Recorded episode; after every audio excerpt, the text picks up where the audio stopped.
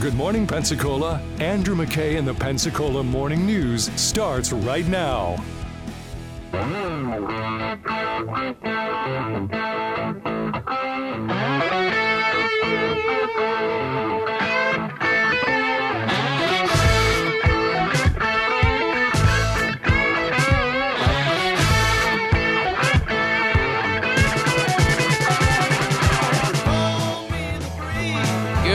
810 here on News Radio 92.3. Informative, local, dependable. I'm Andrew McKay. It's Pensacola Morning News. Lisa Newell is the publisher of the Gulf Breeze News. She always joins us to preview the paper. Hey, Lisa, welcome back. Packed issue today. Oh my gosh, so much in this issue. I mean, I can't even go over it all today on the radio, but I would want to start with uh, if you're wondering what's going on with the traffic in Gulf Breeze, uh, that is something that is going to be going on for a couple more weeks. But the reason is the city is going to take all of those big, ugly power poles and all of those wires that we're so used to seeing, and they're going to take all those down because they're installing underground utilities and new decorative light fixtures that are going to make the city look so much better. No, that's that's a hallelujah, you know, thing to come. I mean, so that's fantastic, and I'm sure you know driving around and wondering what's going on. Put up with a little bit of pain to get that end result, right? Should be finished before spring break, so Oh, that's good. important. Okay, very good. Uh, we've got some resolution with the school district and the union negotiations, right?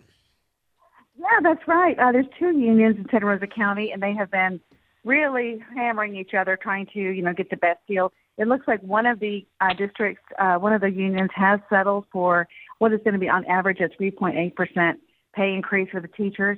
So that's good news.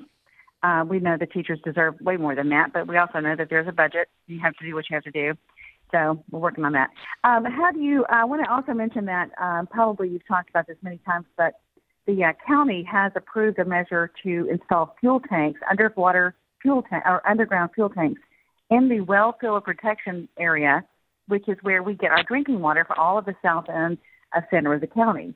And uh, unfortunately, um, it was voted on by three people, one of them including our district rep- our representative for District Five, uh, Colten Wright. And he, we have a long story in here talking about what his justification for that is. And um, you know, while it does make sense to what he says, it is a well field protection area.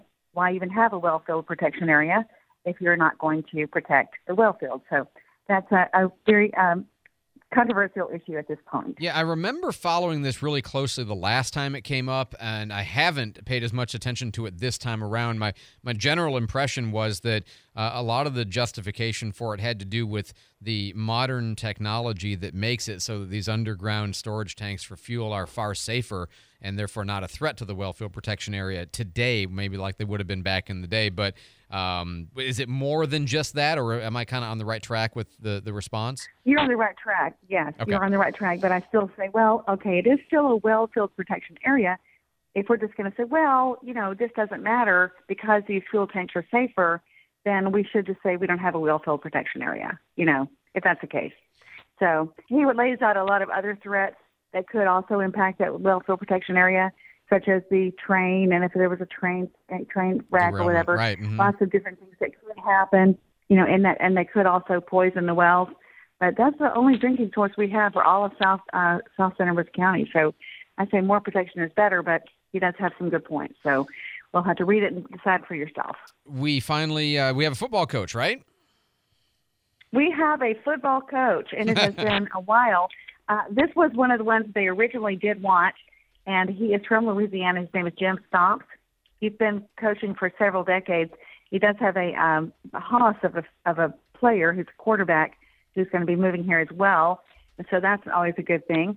And uh, so anyway, he's taking over um, right away. They're trying to get spring training going, I'm sure, and uh, you know, trying to be introduce himself to the community. He seems like he's extremely glad to be here. So we're looking forward to meeting him, getting to know him better. You, you guys also have a good story about, uh, I mean, American Magic. We all think about this as sort of the economic opportunity and maybe the races, but it means we're going to see something cool a lot, right? That's right. And, you know, with Gulf Breeze being so water, uh, surrounded by water, Right. we are going to be seeing American Magic. That is the America's Cup Challenger uh, that's going to be in our in our bays and our sound. And, you know, we're going to be able to see that a lot. A lot of the boating community and people who live on the peninsula they are going to be seeing that, and that is exci- so exciting to be able to see something going that fast and that high technology in our waters. So we're excited to know to say that that is going to be a permanent location um, for now. So they've signed a contract, and it's going to be here, and this is going to be their home base and hopefully they'll come back with a win. But fingers crossed. They say they can't promise it, but uh, we can still hope. You've got all kinds of sports news in the paper. You've got stuff about how birding and migratory patterns are very important, and you know for Gulf Breeze, and the Gulf Breeze is very important for those. Splash is inside. Uh, all kinds of stuff. The paper is always chock full of stuff. So pick it up today. The Gulf Breeze news becomes available on Thursdays. Lisa Newell is the publisher. Lisa, as always, thanks for the time and the update. I appreciate it. We'll talk to you next week. Talk to you soon, and I hope to see you in the breeze. Yes, ma'am.